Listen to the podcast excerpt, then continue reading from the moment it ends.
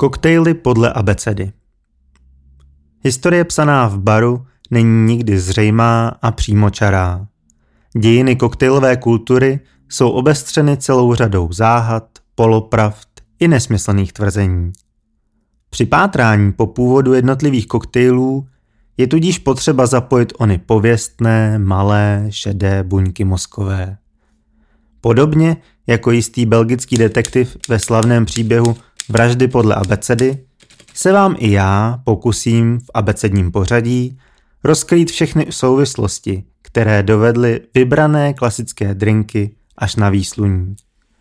Mé jméno je Tomáš Mozr a pro příštích několik minut budu vaším koktejlovým průvodcem. Tentokrát vám budu vyprávět o Bloody Mary. Komentář z roku 1956 říká, že Bloody Mary je odpovědí na všechny trable příštího dne. Problém u této oblíbené odpovědi na kocovinu nicméně spočívá v tom, že Bloody Mary je něco jako domácí grilování. Když na to přijde, každý si myslí, že právě jeho recept je nejlepší.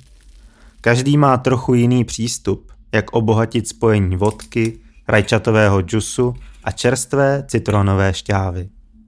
Někde můžete narazit na klasickou směs koření, kde prim hrají sůl, pepř, tabasko a Worcester. Zatímco jinde se objevují kyselé okurky, sušené hovězí maso, olivy, krevety či dižonská hořčice. Mezi klasickými koktejlovými recepturami patrně neexistuje žádný koktejl, který by obsahoval podobně neobvyklé ingredience. Dost možná ani nenajdete stejně podivuhodný příběh tolika mnohotvárných indicí a protichůdných teorií o jeho původu, jeho chutích i variacích. A přesto něco na té Mary je. Boje a všelijaké domněnky týkající se vzniku jednotlivých koktejlů jsou nekonečné.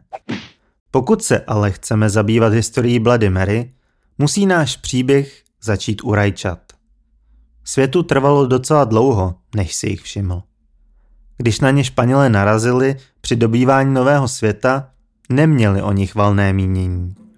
Aztékové je pěstovali a tudíž je bezesporu i jedli. Tím ale Španěli nepřesvědčili. Ostatně není se co divit, že Španělé byli velmi obezřetní v tom, co strčit do pusy. Vždyť Aztékové konec konců jedli i lidské maso. Přesto došlo k tomu, že se rajčata dostala do Evropy jako součást potravinové kořisti, společně s čokoládou nebo čili papričkami. Dlouho však byla pěstována pouze jako okrasná kuriozita, neboť byla až do 18. století považována za jedovatá. Jako přirozenou položku mezi surovinami na vaření je tak můžeme v pařížských kuchyních objevit až ve 30. letech 18. století. Základní složkou Bloody Mary ovšem nejsou rajčata jako taková, nýbrž rajčatová šťáva. První recepturu, podobající se té dnešní, která tehdy ještě postrádala vodku, lze dohledat v časopise The Medical Record, kde záznam z 12. března 1892 zmiňoval novinku z jednoho klubu na Manhattanu – tato novinka byla doporučována pro své účinky především těm, kteří údajně měli sebevražedné myšlenky. Popisovaný nealkoholický nápoj zahrnoval kromě sedmi malých ústřic také sůl, tabasko, mexické čili papričky, citronovou šťávu, trochu křenu, různé druhy pepře a rajčatový džus.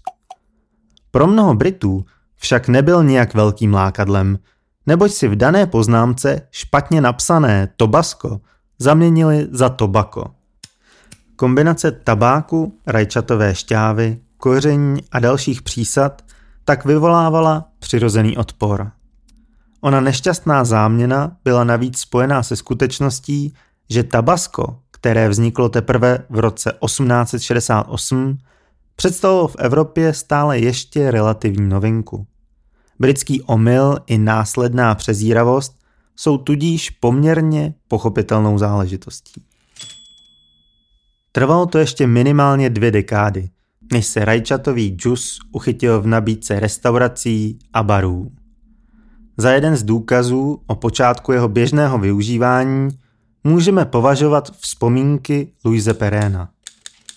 Ten začal v roce 1917 servírovat v hotelovém rezortu French Lick Springs v americké Indianě rajčatový džus zrovna ve chvíli, kdy mu došly pomeranče. Nepřekvapí proto, že se s koncem války začíná objevovat i tzv. tomato juice cocktail, jenž se stal takřka okamžitě hitem. Svou recepturu měla prý i francouzská barová legenda Frank Mayer, jenž kolem toho akorát nenadělal tolik řečí, jako později Fernand Pete Petiot. Ten nastoupil v roce 1920 do dnes slavného Harris New York baru, kde měl připravit první Bloody Mary pro čerstvého imigranta Vladimíra Směrnova. Věrohodnější se ovšem zdá tvrzení ze San Francisco Chronicle, že svou kombinaci připravil Petiot krátce po představení vodky v Paříži. A to konkrétně americkému komikovi Roy Bartnovi, který dal nápoj název podle jedné servírky v šikákském klubu Bucket of Blood. Je to ale právě otázka vzniku, která nás nutí se ptát, zda Bloody Mary vůbec vznikla ve Francii. Kdyby se totiž zrodila v Harris New York baru, jak se většinou spekuluje, nenašli bychom na ní předpis už v roce 1927 v publikaci Barflies and Cocktails od Harryho Magellona? Stejně tak nás může napadat, proč se v roce 1930 nevyskytla žádná zmínka ani v obsáhlé The Savoy Cocktail Book od Harryho Credoka. Proč ji v roce 1936 nezařadil do svého koktejlového manuálu Frank Mayer, když byla klientela v jeho Hemingway baru v hotelu Ritz v mnoha ohledech stejná jako ta z Harris New York baru. Možná je tedy na snadě se opravdu zabývat tvrzením amerického herce George Jesla, který si Bloody Mary přivlastňoval. Podle něj vymyslel kombinaci vodky a rajčatového džusu při svém pobytu v Palm Beach v roce 1927. Zapravdu mu posléze dal americký novinář a labužník Lucius Bíbe, když roku 1939 ve svém sloupku v New York Herald Tribune napsal Nejnovější lomcovák George Jesla, který má pozornost městských pisálků, se jmenuje Bloody Mary. Napůl rajčatový džus, napůl vodka. Abychom však Fernandu Petiotovi nekřivdili a nebrali mu zásluhy při vzniku Bloody Mary, je nutné zmínit jeho vyjádření v rozhovoru pro magazín The New Yorker z června roku 1964. Uvedl v něm, že on je tím, kdo vytvořil Bloody Mary v takové podobě, jak ji známe dodnes, jelikož to opravdu nebylo nic víc než vodka a rajčatový džus, když recepturu převzal. V zápětí k tomu dodal i konkrétní recepturu, zahrnující čtyři špetky soli, po dvou špetkách černého a kajenského pepře, patřičnou vrstvu Worcesteru, střik citrónové šťávy, dvě unce vodky a dvě unce rajčatového džusu. Zároveň také neopomněl podotknout, že v newyorském King Cole Room, kam po skončení americké prohibice přesídlil, prodají takových Bloody Mary 100 až 150 denně. Když se řekne Bloody Mary, každý si představí řapíkatý celer, trčící ze sklenice s hutným červeným obsahem. Málo kdo si ale uvědomuje, že Bloody Mary je jedním z nejvariabilnějších a nejspecifičtějších koktejlů na světě. Jeho proměnlivost neurčuje pouze destilát, nýbrž i celá škála použitého koření, nemluvě o ozdobách. Ikonický stonek celeru navíc ani nebyl na začátku součástí drinku. Poprvé byl použit jako ozdoba a zároveň míchátko až v 60. letech v šikákském hotelovém baru Pump Room.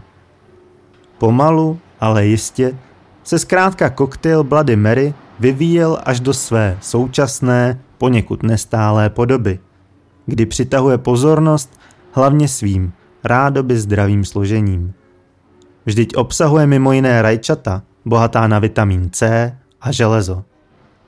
I proto je pravděpodobně nedílnou součástí nedělních brančů, kdy pomáhá s rekonvalescencí po sobotní prohýřené noci. Nutno říct, že to je v celku zajímavý posun od o něch jedovatých počátků až po současnou pozici pomyslného elixíru, jehož oficiálním svátkem je právě první leden, tedy okamžik, kdy každý přece potřebuje tu správnou transfuzi na probuzení po bujarých oslavách Nového roku.